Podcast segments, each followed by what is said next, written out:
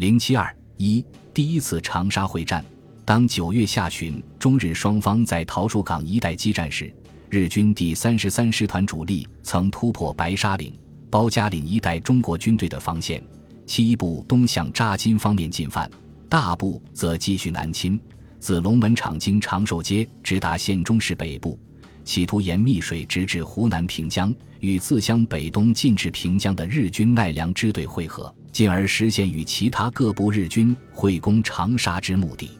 这样，在平江以东阻遏日军第三十三师团主力，一时成为中国军队在鄂南战场最大的战略目标。对此，第九战区司令部极为关注，急调第九十八师第二九四团向县中以西之三眼桥推进，以营阻自平江东下之日军奈良支队一部。第二九三团据守黄花潭、香田、麻子岭、粉白岭一线，以切断县中方面之日军三十三师团西进之路。十月二日，东西两路日军同时向黄花潭、粉白岭一线进犯，中国军队与日军激战近日，香田、粉白岭一度失陷。此后，中方又实行反包围，迫使日军分别向平江和长寿街方向回窜。于是中方分别由第九十八师向平江方向、第八十二师向长寿街方向日军发起追歼。十月六日，第九十八师克复平江。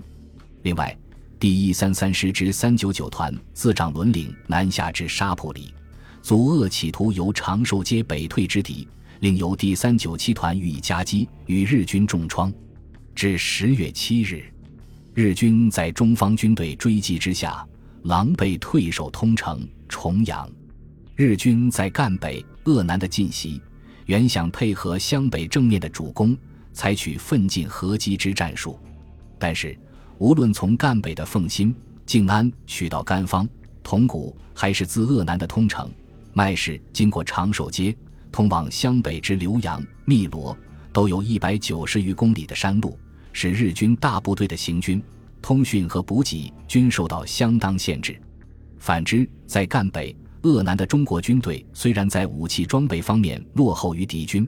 但为支持湘北主战场而不期待增援，奋勇作战，且凭借有利地形，在阻击、伏击、侧击和运动作战中较充分地发挥了战斗力，终于使日军奋进合击战术彻底破灭。湘北方面是长沙会战的主战场。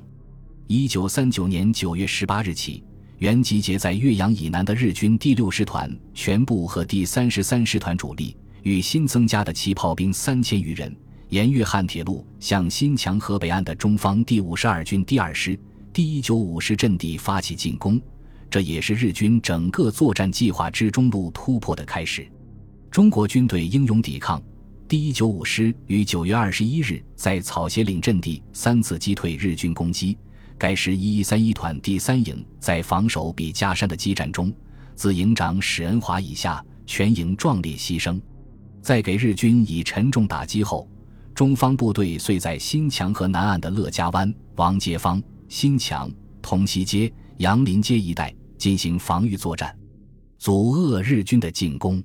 此外，日军第三师团在十多架飞机的空中支持下，出动舰船二十余艘、炮艇百余艘，在洞庭湖加新墙河口南部的九马嘴、鹿角一带强行登陆。中方第五十二军第二师守军凭借着险要的湖岸与敌军激烈交战。为了防止被从新墙河登岸的日军截断退路，第二师先是有计划的以部分兵力扼守八斗坡、白塘冲、被底冲一线，主力则部署于粤汉铁路黄沙街站附近，从而与长湖、虹桥一带的第五十二军第二十五师、藕塘附近的第三十七军第六十师一部、藕塘以东的第一九五师组成了新墙河以南的第二道防线，对南进之日军进行逐次抵抗作战。在给敌军重创后，第五十二军各部奉命撤退，日军则南侵至汨罗江、密水一带。在新墙河战役打响后不久，日军第三师团另一部凭借空中和水上之优势，迂回绕至汨罗江湖口登岸，但立足未稳，即受到中方第三十七军第九十五师守军的反击。双方在湖口的千秋坪、黄婆段、眼镜堂等处进行攻守战，不少阵地数度易手。同时，日军令自营田附近登岸，与中方守军激战。九月二十四日，第九十五师在汨罗车站，第十九师在黄甲桥和东塘一带的纵深阵地继续抵抗日军，而第七十军的第一零七师则沿汨水在五口、长乐街、新市、坡子街等地艰苦阻击南下的日军第十三师团一部。至九月二十六日，中国军队已经在新墙河、汨罗江和汨水一带毙伤日军逾万人，达到了正面逐次抵抗、消耗敌人以换取时间的目的。为实现中方最高军事当局关于四敌突入长沙附近时以有力部队相机予以打击的命令，第九战区代司令长官薛岳于九月二十五日命令在汨罗江、汨水一带阻遏日军的中国军队转移，以便诱敌深入，加以围歼。二十六日起，第五十二军第二、二十五师及所附第三十七军第六十师进入新田、四坟、铁河口一线和醴陵附近阵地，第七十军的第十九、一零七师及所附第三十七军第九十五师进入石亭、路口一线和株洲附近阵地，第七十三军第七十七师及所附第五十二军第一百九十五师进入福林铺以西阵地，第四军第五十九师转移至易家湾和长沙市东南地区，第九师、一百零二师则进入禄口市、易苏河、江鱼田和湘潭附近，第五十八军新编第十一师进入岳麓山阵地。随着中国军队的逐步转移，日军第三师团上村支队由营田一带南进至湘阴，第六师团一部自汨罗车站沿粤汉铁路线进至三姐桥附近，另一路由新市推进至立桥附近，第十三师团则从长乐街进至福林铺附近。日军的冒进使中方转进设伏的部署得以实施。九月二十七日起，第七十七师第二三零、二三一两团在盛家冲、与池山北路、石桥湾、三姐桥、沙河车站等设伏阵地出击，使沿铁路南犯之日军伤亡惨重。第二二九团则在立桥、关圣庙一带侧击自新市南进之敌。随后，第七十七师奉令南撤至枫林港以北，继续出击南犯之敌。东线自长乐街南进的日军在高桥附近遭遇第一百九十五师阻击，在上山市则受到第一百九十五师和第六十师的腹背夹击，旋第二十五师也加入对上山市附近的围攻，与敌沉重打击。另外，从九月二十三日起，日军第三舰队海军陆战队在上村支队和多架飞机的配合下，以炮舰、汽艇向洞庭湖之上下青山发起进攻，被中方第五十四军新编第二十三师的守备部队击退。日军又利用水面兵力优势强行进入嘉港，并由湘江攻占营田。为掩护此一航运线，日军于九月二十七日凌晨出动四十余艘汽艇，试图占领湘江西岸之六行山。中方守军与登岸之敌激战近日，后南撤至环夹山阵地，与占据六行山之日军展开对峙。